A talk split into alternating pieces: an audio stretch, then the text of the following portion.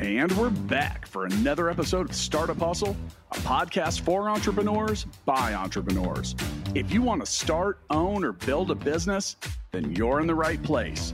We bring you the real truth about what it's like to take something from concept to launch. From growth, innovation, experience, failing, or winning big, we've got you covered. So let's get down to business with another episode of Startup Hustle brought to you by Fullscale.io.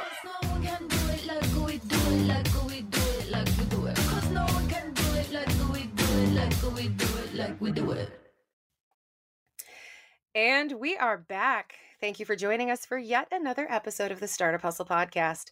I'm your host, Lauren Conaway, founder and CEO of Innovate Her KC. And I do have to tell you that today's episode of Startup Hustle is sponsored by Fullscale, helping you build a software team quickly and affordably, and powering our Startup Hustle dreams. They do that too. So today, um, I am super, super excited to because we actually I have a repeater. Uh, we have with us today Stephanie Melodia, and Stephanie and I had a another episode a while back, and I, I definitely invite you to listen to it. Uh, it is gender equality and startup communities. Um, give it a listen. But Stephanie and I, we had a really great conversation the last time we spoke. But one of the things that we talked about and kind of bonded over is the fact that we struggle with sleep each in our own individual way and we we kind of just jumped off and started talking about the fact that you know sleep is so valuable and it's such an important part of health and wellness and self-care and it's it's also one of those things that entrepreneurs lose out on often. You know, you have those 3 a.m. white knuckle nights where you're worried if you're going to make payroll, or, you know, you're so stressed out that you can't get to sleep. Uh, and, and, and sleep is just so very vital to what we do. So, Stephanie and I decided right there while we were prepping for the interview that we wanted to talk about sleep because sleep is so, so important. So, I am honored to introduce to you Stephanie. Stephanie is one of the UK's top 20 most influential female founders. She's the owner of Bloom, a brand marketing agency for high growth tech uh, startups. And uh, she's the host of the entrepreneurship podcast, Time to Bloom. And so, so she's just an amazing, accomplished woman who also happens to struggle with sleep. Stephanie, welcome to the show. Thanks so much for being with us again. Thank you, Lauren. I'm so excited for today's conversation. Very pleased Me, to have you back. Thank you. Me too. Like I, I am just, I'm, I'm super psyched, and I do have to, like, for our listeners at home, Stephanie, you and I talked a little bit about this, but I do have to preface this by saying that right this very moment, I am a little low on sleep, and so I will, I will beg your, your forgiveness, and I will beg your understanding, uh, listeners, and we will dive into, uh, dive right into it. So, Stephanie, I'm just going to ask you tell us why sleep is so so important to you as a topic of study or topic of conversation. Sleep is something that unites us all. It's something that each and every single one of us have in common. And for some reason we do not talk about it enough we do not give it enough value and the intention and the importance that it requires it's such a basic fundamental human need and I'm super passionate about this because I have a super rare sleep disorder, which we'll get into. Know that you have insomnia, so we'll get into some of our own horror stories. Um, oh, even, for sure. Even you sharing in the intro there about those 3 a.m. white knuckle nights, just that was that was too close to home for me. That made my heart rate kind of increase a little bit. Yeah, yeah, it does resonate, doesn't it? yeah, it is something that I think now is a great time to be talking about this too, because there is such a tremendous shift in the way we work, the importance that we're putting on our ourselves, self-care. We now have this whole kind of exodus from the office. More of us are working from home. So there's more of this freedom and flexibility to run our own schedules and work how and when we want. So I think the combination of all these different things, the importance of health just generally with this wider pandemic, is something that we really need to spotlight. And I think that it's something that I'm going to just go right off the bat and go in with with a potentially Get controversial it. statement here. But I think that sleep the the sleep deprivation especially in the entrepreneurial community has been worn like a bit of a badge of honor in the same way that I I will compare it to eating disorders, where back in the 90s, you would see these skinny supermodels that would starve themselves nutritionally in well, order it was to called it was called heroin chic right? Heroin chic exactly oh my god yes exactly and i know that's da- very very dangerous territory to compare something as bad as eating disorders but when you think about nutritionally the food that we need being such a basic human necessity i'm comparing it in the same way that so is sleep and we have this very unhealthy we have had this very unhealthy attitude towards not getting enough hours or being part of the 5 a.m club again especially in the entrepreneurial community. So it's really time to change that Absolutely. And uh, it's so interesting. And Stephanie, you and I did this last time we were on the show. Like I really feel like we're we're gonna be besties because I, I was actually thinking that. I was thinking about, you know, up until I would say relatively recently, there was this this culture of busy Mm. and not just in in entrepreneurial communities like i you know you see it everywhere but there was yeah. almost like somebody would say i took a nap and it would be almost with like a a, a look of shame mm. um you know because there was this understanding that as human beings in order we in order to be productive we had to be doing as much as possible we constantly mm. had to be mm. doing and and so I, I i do feel as though that is changing that's shifting i think that there is this this great societal shift toward more self care and mm-hmm. taking time for yourself and quote unquote putting your mask on first. Um, but I, but I do, I think you're absolutely right. Um, you know, we for the longest time we we associated, I think, laziness with sleep when in mm. fact sleep is one of the most vital things that you can do to to invest in yourself and your own health right prioritizing sleep i have to just sorry to jump in there but i have to just build on that key word that resonates so deeply with me laziness because I am a bit of a workaholic. I really do pride myself on having a very strong work ethic. And my own sleep disorder which we'll get into, it's called DSPD, um, essentially renders me uh, permanently jet lagged. So it's a genetic thing we can get stuck into. It's really fascinating. But basically, it means that my peak hours are between the, the times of you know 11 p.m. and 5 a.m. for example, which does yeah. mean that at this I do need sleep. I'm not an insomniac like you are, which we also get stuck into. I do still need sleep. I need quite a bit of sleep. And so I've, in terms of number of hours, in terms of output, in terms of productivity, it's the same or better if I'm allowed to work to my schedule. But right. Um, being seen to sleep in, not wake up until 10 a.m., 11 a.m., it is this really crazy, like, society like socially ingrained connotation almost you know without even consciously thinking about it is that you're lazy like oh my god you you slept until 12 you slept until midday. It's just that inherent like laziness that goes along with it and it could not be further from the truth in my case at least. Absolutely. It, it, and i actually I, I don't have is it DSPD is that what you said? Exactly DSPD it stands for delayed sleep phase disorder. It's a very very very rare disorder that I've only just recently come across and I'm actually taking part in a sleep study because sleep specialists are still trying to find out more about this this weird condition. Yeah. Well, so so I do we we are going to talk about that a little bit later, but I do just want to say that you know so so I, have done a lot of research in this, and, and I, I, I, feel as though again we're we're very much in alignment because my uh, productive hours tend to be from about oh, let's say 5 p.m. until like 2, 3 in the morning. Mm. And that's where, so my circadian, my, my personal circadian rhythm is not really supported. Like waking up early is super hard for me.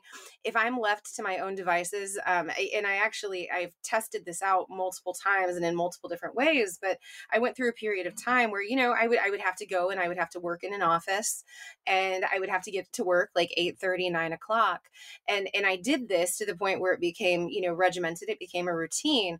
But then when I no longer had to do that anymore, when left to my own devices, I very gradually moved to waking up around 10, 11 o'clock, you know, my you know, getting ready, kind of facing the day, doing all of the things that everybody who's like biological clock or circadian rhythm, you know, the folks who who tend to wake up earlier naturally, doing the same things that they do, just doing it at a different time scale. Mm. And and so so I, I feel that because it sometimes feels as though, or at least to me, it felt like I was out of step with the world. Yeah. You know, everybody has determined that these are the time periods yes. which things need to happen.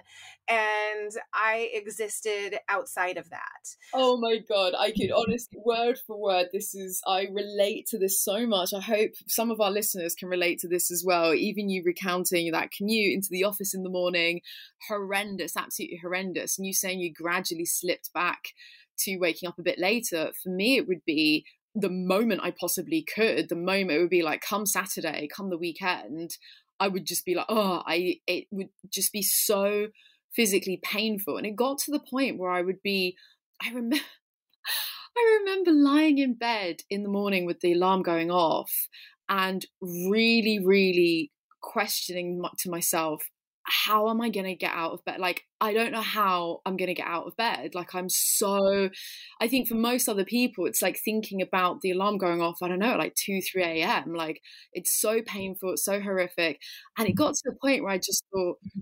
this cannot be normal. Like the rest, like you're saying, it's like the rest of the world, which also, by the way, you know, this nine to five, Monday to Friday, like time, like schedule, timetable that everyone else has come up with, that originates from the agricultural like revolution. Right. like that comes from farming because of sunlight hours. So the idea is you wake up you know with the sun you make sure that you you know plant your crops you sow your seed during the sunlight hours. And it's something that's just continued as you say and it's like become the norm. And then again that point around that deep societal in, um, ingrained how how deeply ingrained it is that you know the early bird catches the worm first one up, you know, early riser, you know, sees the day. It's just for us, you know, feeling like outsiders. Mm-hmm. Eh, it, this is a huge part of entrepreneurship as well because you get to call the shots, you get to make your own rules, and it's so I can't ever ever see myself ever going back to an office and being somewhere at a certain time, a certain place, showing my face at 9 a.m. at the desk just because someone else has someone so. else decided that that was the way that it was supposed to go and, and and i would argue like to, to those folks you know the fact is i am more productive when i am allowed to exist within my own body cycle mm. and so mm. really it's it's to the the company's benefit to allow that that flexible time you know i'm going to knock out much more work I, I have a uh, a couple folks that I work with, and they love like 7 30, 8 a.m. meetings. And I'm like, I will absolutely, I will be there. I will prioritize be there. I prioritize being there. But I'm going to tell you, I'm going to be foggy headed. I'm going to be, mm-hmm. I, am not going to be fully present because yeah. that is just not how my body naturally uh, insinuates itself into the world. Like that time for me is the time that I'm get, you know, often it's the time that I'm ready, getting ready to go to bed.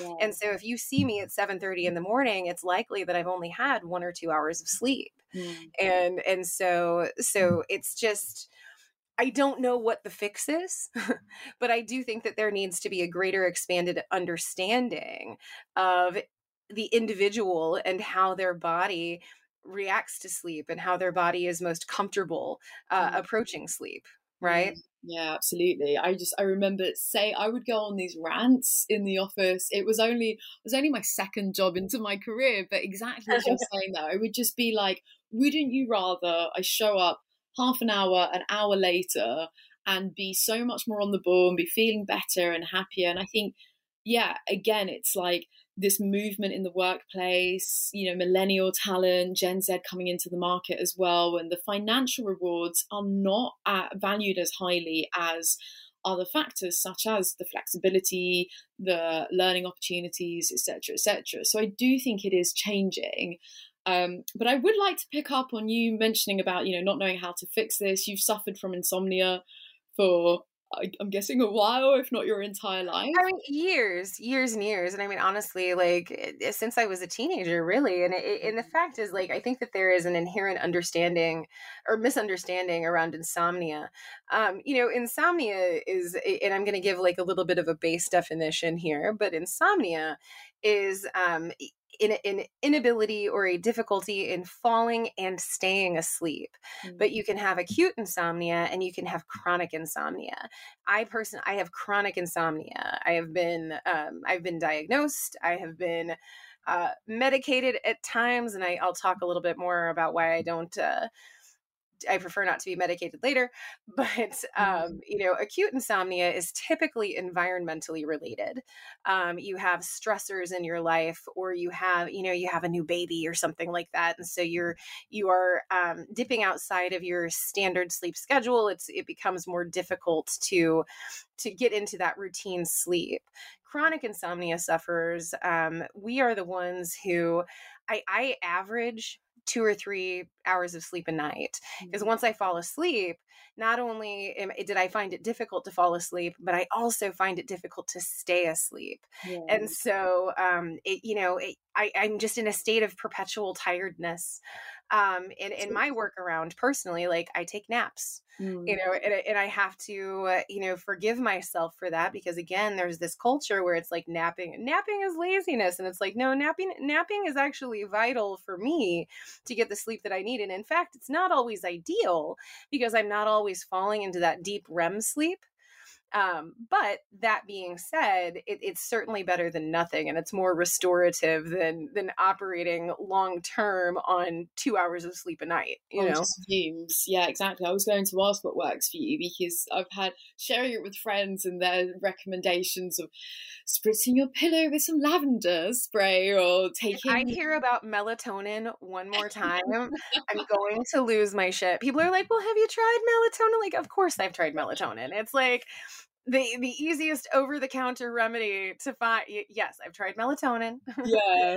So this is um interesting because as much as I've had all these different, you know, old wives' tales and different recommendations, all these different things, I personally have actually found the only thing that works for me is melatonin. So why does that not work for you? Because that is the sleep hormone. So so it does so so and the, and and this is what I was going to get into. Um so I am what is called a fast metabolizer.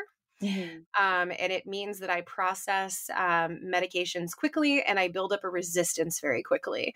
So melatonin and, and really any any kind of pharmaceutical, uh, Ambien, Lunesta, you know when i when i take those they will work for a day or two and then they will stop mm. working for me. And so I will stay right awake and I can up my dosage of melatonin. But what happens if I'm not careful, I build up such a resistance that when I do actually need to, like, need, need, need to use medications, they're no longer effective for me if I'm using them longer term, more than like one or two days. And so I try not to medicate myself um, and that and that includes melatonin. Like mm-hmm. I'll take melatonin one night and it'll work, it'll be great, and I do that periodically, and then the next night it will have zero effect. Yeah, that sucks. Yeah, so, it's, no, it's not my favorite. it's just napping for you, basically. Is there anything else in terms of like diet or meditation? Um, so I I do meditate um, and I, I do that on an almost daily basis. Um, so I do prioritize that. I mean, I do I do all of the things that you're supposed to do, like turn off your phone, uh, limit your screen time around bed. So so when I was a child, um, one of the things that that my parents had me do because I was a voracious reader, um, I would always have quiet time, thirty minutes before I was supposed to be asleep. I uh, would have a book in hand and I would be reading. And that sometimes helps. Um, just reading a book direct, like right because I, I, in the long term, I have come to associate reading a book with sleep. Not always great when I'm actually trying to read a book, mm-hmm. uh, but certainly helpful in in in finding and attaining sleep. But again, like the frustration for me is usually not that I often have difficulty falling asleep, but the biggest problem that I have is staying asleep. Mm. Uh, like I am not one to sit down and pound out, you know, 10 hours of sleep. And when I do, it's like it's a cause for celebration. Yeah. Uh, you know, so one that you mentioned before, uh, seeing as it's only you know chunks of time here and there, thirty minutes, an hour, a couple of hours, maybe tops. You mentioned about obviously those rhythms we go in and out of sleep. We have the the lights, the REM, which is the the dream state, and then the deep sleep. So I have to ask you about your dreams as well. Then, like, do you dream loads? Do you have crazy dreams? Do you not dream at all? Um, so I spend I and I don't know how this works for for other insomniacs, but I spend a good deal of my sleep time in that twilight time, mm. uh, where you are somewhat cognizant of the things that are happening around you um, even though you're you're not really able to respond. Have you ever experienced that, or am I just crazy? no, I know what you mean. Not, I'm sure it's definitely not to the same degree that you've experienced, but yeah. Well, so I have I have crazy dreams, and that that is the only time that I remember my dreams when yeah. I when I dream within that state of being.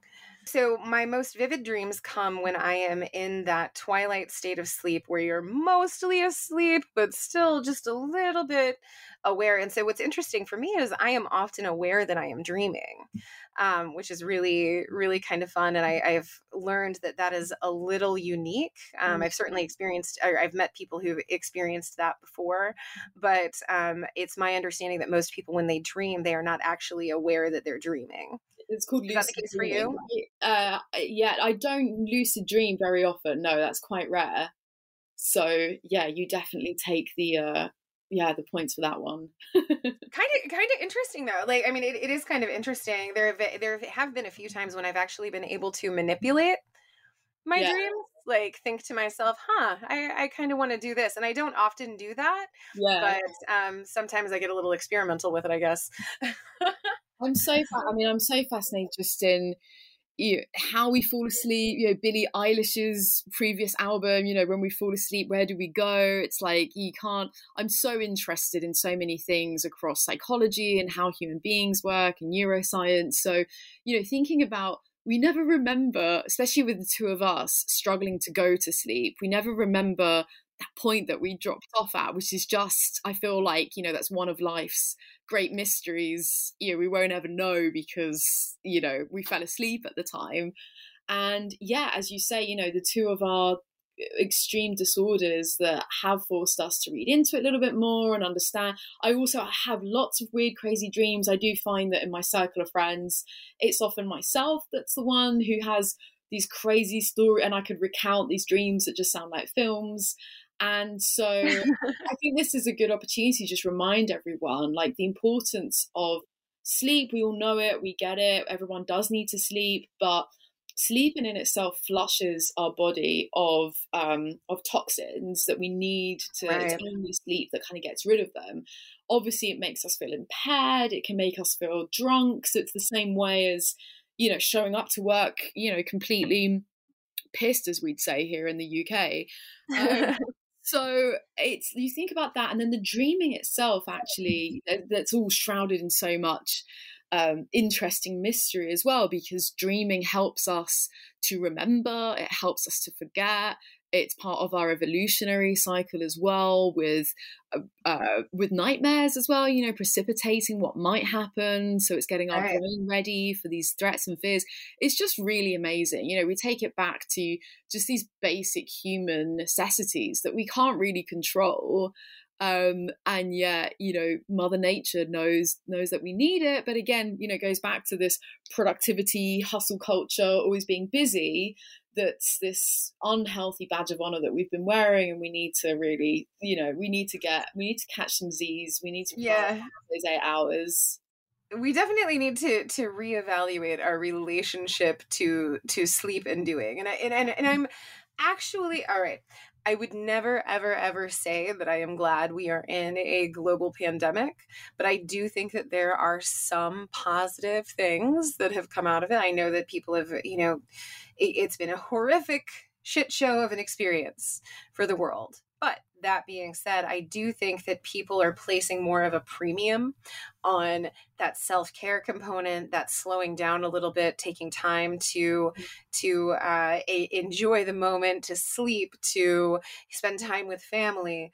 Um, you know, so so if anything good could be said uh, to come out of this pandemic, I do think that perhaps maybe uh, more attention to sleep could be one of those things. Absolutely. I do agree. It has been a catalyst for some good things. And I know it always feels you know risky to say it out loud and you know have it recorded in a podcast of course no one would have wished this on anyone but never ever no we did need we did need a shake up and i think it's you know the the catalyst for the positivity that it has had in terms of that prioritization of health or self-care but also that recognition of those health services that right. are being you know over here in the uk we've got the nhs um, just I think some of those things that we previously took for granted, you know, has been a, a good kind of shift in our, you know, mindset at least now.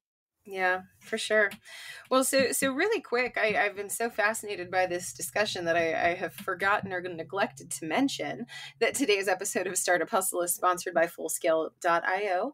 They are a fabulous software development com- company. So if you have a tech product that you want to bring to market, uh, highly recommend them. I have spoken to countless clients of Fullscale, heard amazing feedback um, you know they they are the way to go if you want to help build out a software team quickly and affordably without having to worry about all of that red tape. Definitely recommend that you do that.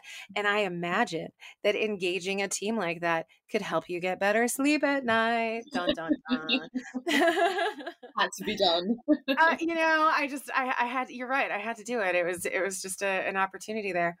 So so stephanie i want to ask you this. I, I i do actually want to delve a little bit more deeply into your um, your disordered sleeping. I mean, you've mm. kind of mm. mentioned um, what your experience is, but what are some things that you do mm. in order to to counteract or to to be present or to because you're never going to solve the problem per se. Yeah, yeah. Um, but I guess to manage it.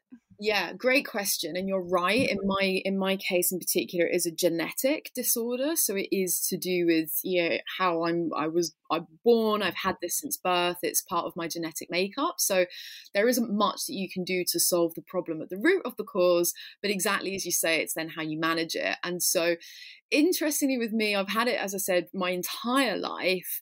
And it was only a year or two ago that I even came across this this disorder. I'd never even heard of it before. This is after also being to the doctor a few times about it as well, because I mentioned before I had these moments where I just thought, I know I'm not normal. I know that other people, like, surely they can't suffer as much as I do. So we'll get into the DSPD in a sec because it is quite interesting. But to answer your question, having spent so much of my life trying to figure it out, I would do I do a few different things. Like I would keep I have a very overactive mind anyway, and I guess being creative, it kind of flows more late at night. So I would keep a notebook or a sketchbook or something on my bedside table as like a non-negotiable. Because you think of some stuff, it keeps you up, you're lying there wide awake. So it's like get it out of your head onto paper. So if that helps anyone else, you don't have to have DSPD to be struggling to get to sleep. If you just have a rough sure. night, like just get it out there, pen to paper. Um, I did try all of those. I've got so I've got countless lavender sprays and I tried magnesium tablets and all these different things that didn't really work for me. Um, and so it's only been in recent years with the diagnosis that made it official, that gave it a name, that part of that was also giving myself permission to take melatonin. So um, I also have, because I'm so interested in this anyway, I have, I pay for um, some like premium sleep apps. I also use an Oura ring, which is like a health kind of tracker. So all these things to track my sleep. So really dig into some of that data as well. I'm a marketeer, I'm a business person. So I dig into that data. What I found separate to the melatonin tablets is I'm going to let you, I'm going to see if you can guess actually. The number one thing that has worked for me in the past that is completely natural, that's not tablets, it's not medication, and isn't one of the things that I've already mentioned. So it's not lavender spray. There's something else that. Does it have to do with diet? No, it doesn't have to do with diet. Okay. Uh huh. Okay. White noise machine? Uh, no. Something that really does get you set up for a good night's sleep and it's Lots not it's illegal. It's it's totally legal as well. I'm, I'm, I'm, like racking my brain and I can't. I've I've heard of the Oura ring actually, and for and I think because I often Google like sleep remedies that like my ads show me that all the time. Right. Like, hey, get yeah. uh, I don't know what is it. it's bath time, so yeah. Going back to like fetal development, like being in the womb. It's like being in warm water, being all like comfortable in warm water.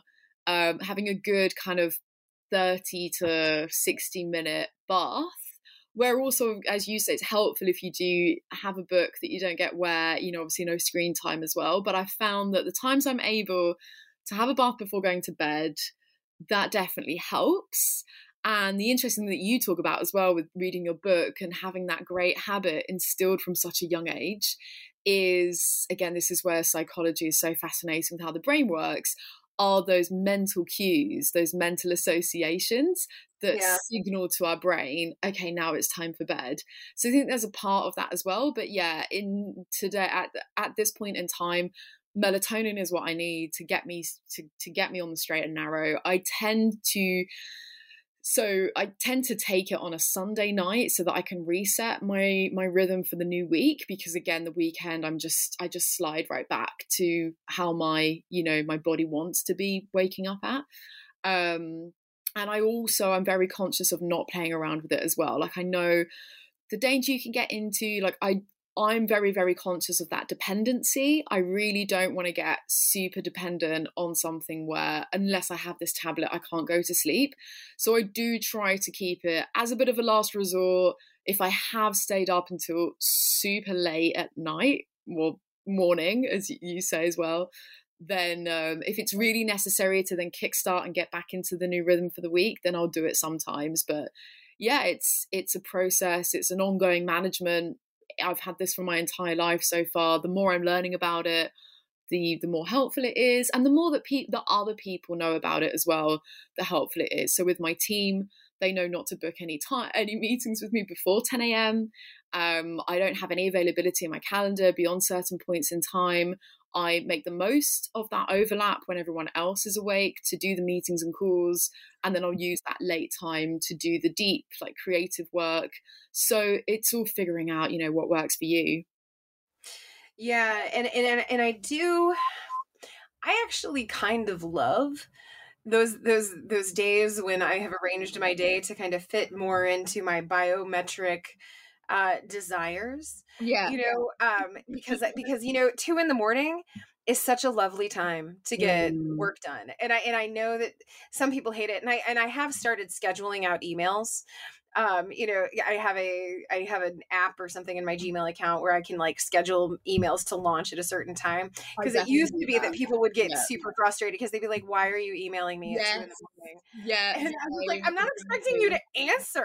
Like i just you know want to get it off my plate. Yeah. Um but it, that is yet another workaround. Like folks at home if you are uh if you are one of those who's a night owl if you are am in the pm uh that's a lifesaver because your team won't hate you. Uh, but but yeah like I, I i love those nights when i Absolutely. am allowed to let my body do what it wants to do naturally. And that calm just to mention that that thing is at that point there is also that calm, that peacefulness, same as you absolutely love. I love having these moments at, at 4 5 a.m. where I know that no one else is awake. I can look out the window, there's such peacefulness. And it is the same as, again, I mentioned before, you know, the 5 a.m. club, this hustle culture. It's the same, just the other side of the day. So you hear these early risers that society has lauded and have given them this kind of successful, you know, connotation. And they talk about, you know, the, the early bird that catches the worm, the early riser before before the rest of the world gets going. And it's like, well, we have that too. Just it happens at two, three, four in the morning instead. Right.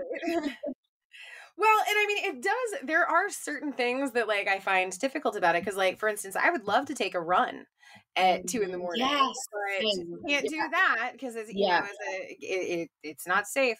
Um, so there there are things that are limiting Yeah, yeah, in in that. And I mean, we've touched on the fact that the world isn't always built for people like us. yeah, Um, but that being said, the things that I can do, like, I, and and my my poor husband, he hates this. Like, I love to clean at one in the morning. Like, I'll just that is when my body is most energetic, most focused, most Mm. and so so yeah like eh, the poor guy like he's just he'll wake up the next morning and just be like thank you for that like, i heard you i heard you running the dishwasher or you know walking around putting stuff away at like one in the morning and i'm just like i love you you love me it's worth it maybe uh, I absolutely have that in common as well. You know, friends ask me, "What about your partner?" He is the opposite. He is early bird, early riser. So we've been together for over ten years as well now. So, Yep. so a so we, we've been married for 10 together for Right. 12 and, and what's interesting and like I, I do i like i do consider us to be like in a mixed marriage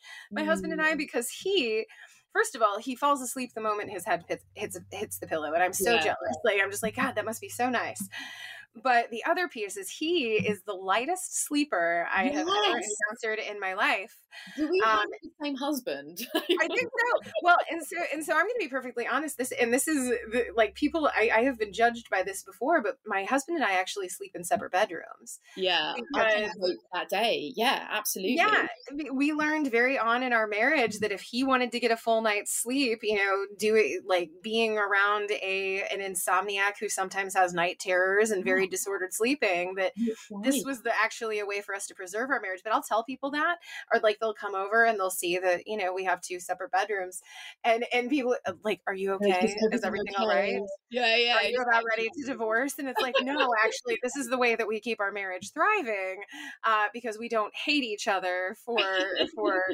tormenting each other over sleep. I love that you bring that up and well done to you for sharing that because again it's one of these other just again like society like someone else someone else thought you can have your own bed when you're growing up but then as soon as you get into a romantic serious mm-hmm. relationship you then need to share that same square you know mattress regardless of your own sleep hygiene or rhythms or routines or anything. Right. so, no i'm totally with you on that. I cannot believe my partner is exactly the same he goes to bed early he falls asleep straight away he's also a super light sleeper so it really doesn't work I mean, an ant farts, and he's like, "What? What's going on?" And I'm just like, "It's it's okay. Like, no, nothing's happening. I just shifted a quarter of an inch." exactly yeah yeah totally Yeah. Well, and I find that, you know, even there, like and this this is tangentially related to to our sleeping system, but you know, we are physically affectionate enough throughout the day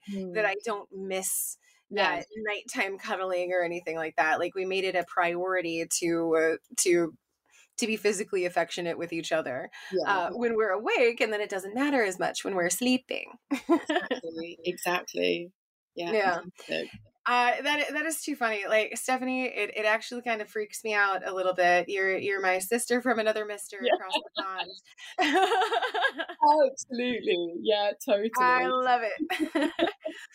well, so so we we've spoken in kind of uh, specific terms about what works for us um, Mhm. as far as sleep, but for the folks playing at home, um, you know, first let me just say, like, if you if you are a disordered sleeper, um, I would encourage everybody um, who who experiences trouble t- trouble sleeping to to try a sleep clinic or to try, you know, talk to your doctor about it and make sure that you are um, first understanding the root cause of your issue. Like I, Stephanie, I find it fascinating that you have had this disorder all of your life, and it's only relatively recently that you've come to a deep under understanding of it. I mean, Because when you understand it, you can navigate it. You Do you can again, you can manage it.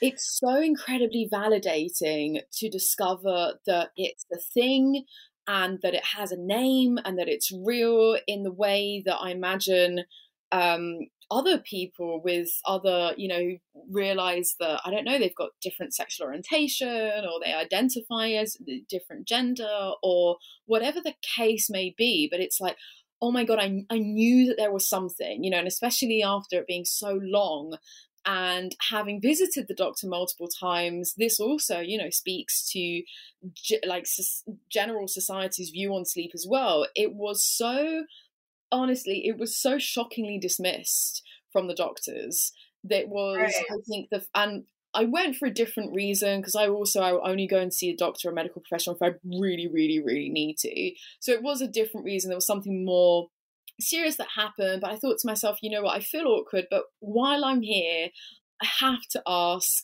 And I felt kind of silly like bringing it up because it's like because of sleep, whatever. But I'm like, I definitely feel compelled enough. Like I know that there's something going on here. I just don't know what. I don't know what it is.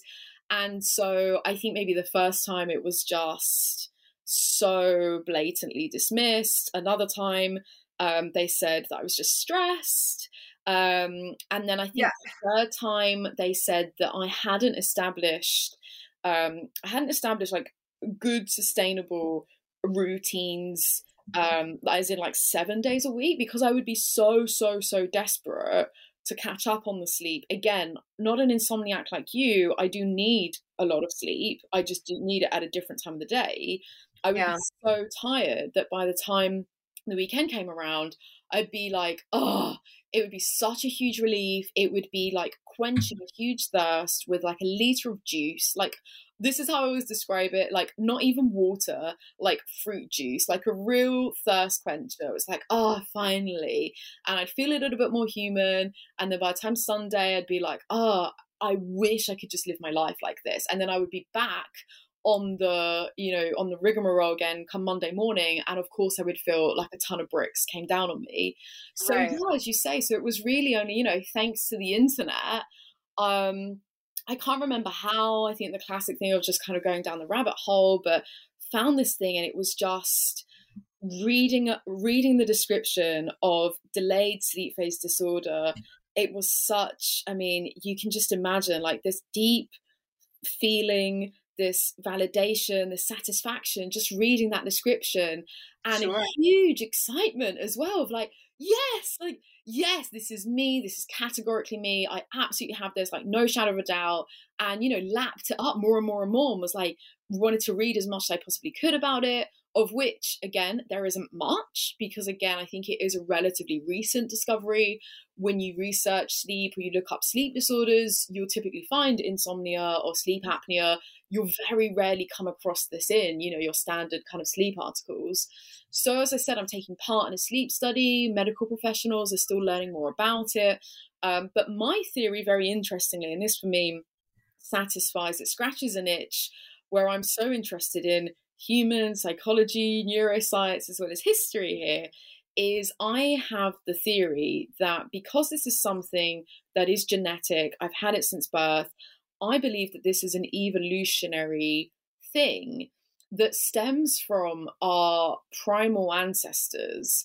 And I think that the reason why this is all this makes a lot of sense for why it's in such a tiny minority, because I believe that my ancestors, because my family are also, you know, pretty extreme night owls as well, that my ancestors were the night guards that would keep watch at, during the night time. Interesting. While the rest of the tribe slept.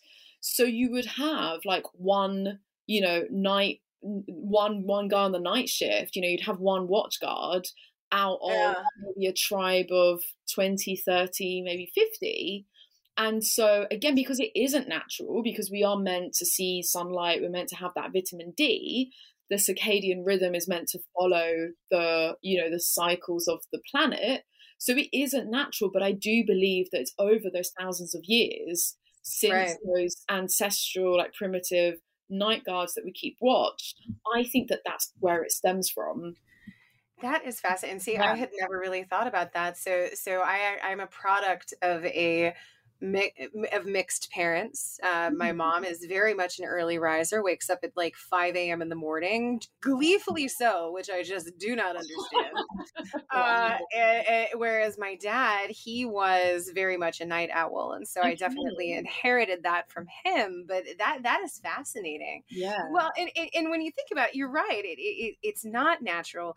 Evolutionarily speaking, like, yes, we are, we're, you know, condition we need that vitamin D, but at the same time, being awake during daylight hours and then, you know, moving to the safety of the cave at Mm. night for sleep was the safest. Mm. Like, the dark was where things were going to get you Mm, yeah. and so so that is part of the evolutionary process as well you know our our ancestors were conditioned to be awake during daylight hours because you could see around you yeah. and you Yeah. could see predators and you could find dangers more easily Mhm. um and so so that is that is fascinating i had never really thought of that It and this is why, as I say, for me, it really does. This is, you know, I'm so excited to get stuck into this topic with you today because not only do I have these struggles, but it scratches that itch across, you know, history, human evolution, that the neuro, like how our brains are wired.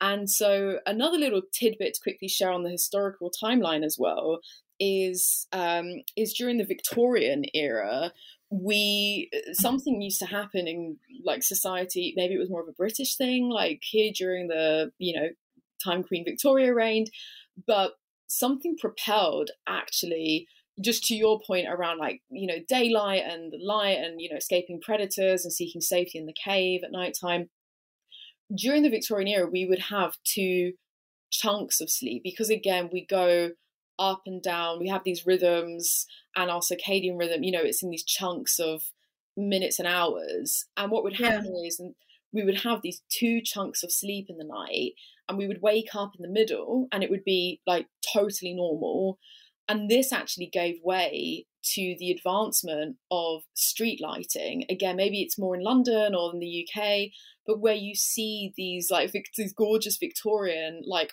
oil lamps as the street lights that Yeah. was that was kind of a part of it as well because people would get up they would visit there were these gorgeous illustrations as well of people in their pajamas i also by the way we didn't touch on this earlier but i'm in my pajamas for this like sleep podcast which which I love. And to be fair, I am as well. I'm definitely wearing a pair of boxers and a t-shirt, but those are my version. That's my version of pajamas. right there are these gorgeous illustrations of these people in their, you know, their Victorian pajamas and their night hat and dressing gown and slippers. And they would go and pay visits to their neighbors and they would go for like a cup of tea and they would have this like break in the middle of the night between Yeah. these two. So that's where you have what's called like the second sleep. So again, like all of these things which we just take for granted, we take, you know, no one teaches us this stuff either. That's all just accepted as part of our as part of the norm in today's society, which is like going to sleep for this huge well this longer period of time at night time during these sorts of hours so i think you've got this whole yeah just interesting kind of diversity piece even just with sleep itself Right. Well, and and so so I'm a huge fan of Nikola Tesla. Um, I wouldn't say Mm. obsessed, but it's not far off. Um, and, and and there are there are actually many geniuses throughout history who have uh, reported sleeping in short bursts rather than than long, you know, seven to eight hours. And so it's certainly possible. Um, and I, I'd be interested. I haven't really looked it up too much, but I'd be interested to see if there's some correlation between creative thought and you know the the quality and uh, I guess depth of sleep that you experience. Uh, I gotta tell you, Stephanie, I, I hate to do this because I am so fascinated by this conversation. We have actually gone well over time uh, at this point, and, and, and I'm gonna have to draw it too close. I knew that this was gonna be a good conversation because we had a good conversation last time. We had a really good conversation, and I left feeling energized. I was like, yes, I really, really dig this chick, and I really can't wait to talk to her about sleep because we we had kind of touched on it a little bit, but it is this has been just as uh wonderful and instructive and interesting as I as I hoped it would be. Uh, I am not surprised, but I am gratified. And I am going to ask you, uh, and I'm going to ask you a sleep related question. Uh, but what, uh, tell us about a, this is your human question, by the way. Tell us Hmm. about a funny dream or a fun dream that you had. Oh, such a good question. Okay, I'm going to try and not take up too much time. So, listeners, thank you for bearing with us. Um, I'm going to go with one of my more recent ones that's just fresher in my mind. I dreamt about uh, one of my best friends uh, for whom I've, I've bought a t shirt made by another best friend in real life. And I dreamt that I finally got to give him this present. And inside the box was not only this t shirt that I've bought for him, but also a load of other things like wacky sunglasses and a, like feather boa and all these like crazy dress up things. And he just started putting all this stuff on and getting all excited. And it was just i love dreams where there are these elements of the real world and then this crazy dream you know shit if i can say that. Like this crazy dream stuff that's just yeah. overlaid on top. The next day what i love about it as well is how it does keep up the contact with friends as well sometimes because i think sometimes if you don't necessarily have much to talk about, you can be like, dude, I had this crazy dream about you last night. kind of kickstarts. I, yeah, I, I love being able to do that. And, and so interestingly enough, um, when I wake up, this is, this, I'm, I know we have to go, but I'm going to share this uh, two things because I think they're kind of funny, but mm-hmm. I tend to wake up with a song in my head. Oh. And it is oh. typically a song that um, started while I was still in the dream state. Mm-hmm. Uh, and and so it, so today or yesterday it was actually the Mario Brothers. Dun, dun, dun, dun, dun, dun, dun, dun, Have no idea why. It's always just a completely random, weird song that has nothing to do with anything. I also tend to have dreams uh, about raccoons. Uh, not not every time, certainly, but I would say that a high like an inordinate percentage of my dreams in some way involve a raccoon and i don't know what that means i have no idea. well, i would definitely say you've got like the the black circles around the eyes it's a night it's definitely it's definitely an animal associated with like nighttime not getting enough sleep so yeah maybe, maybe the raccoon is is my you know my my, animal, my heart friend.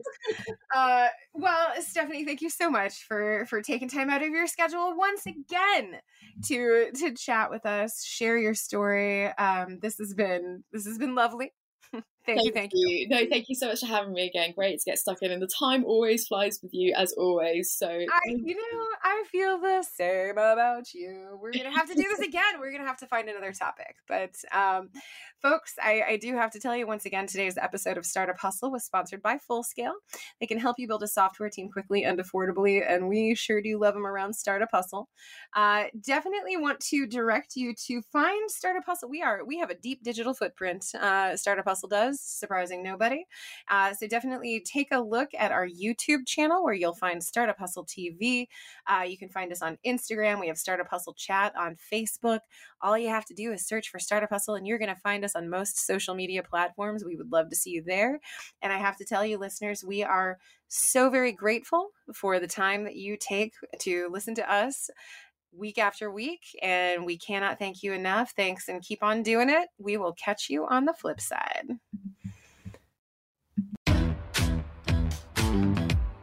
Startup Hustles brought to you by Fullscale.io, helping you build a software team quickly and affordably.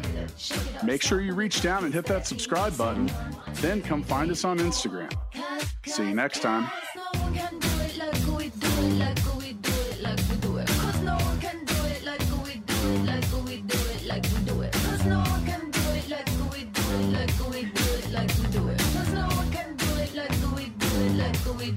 Like we do it.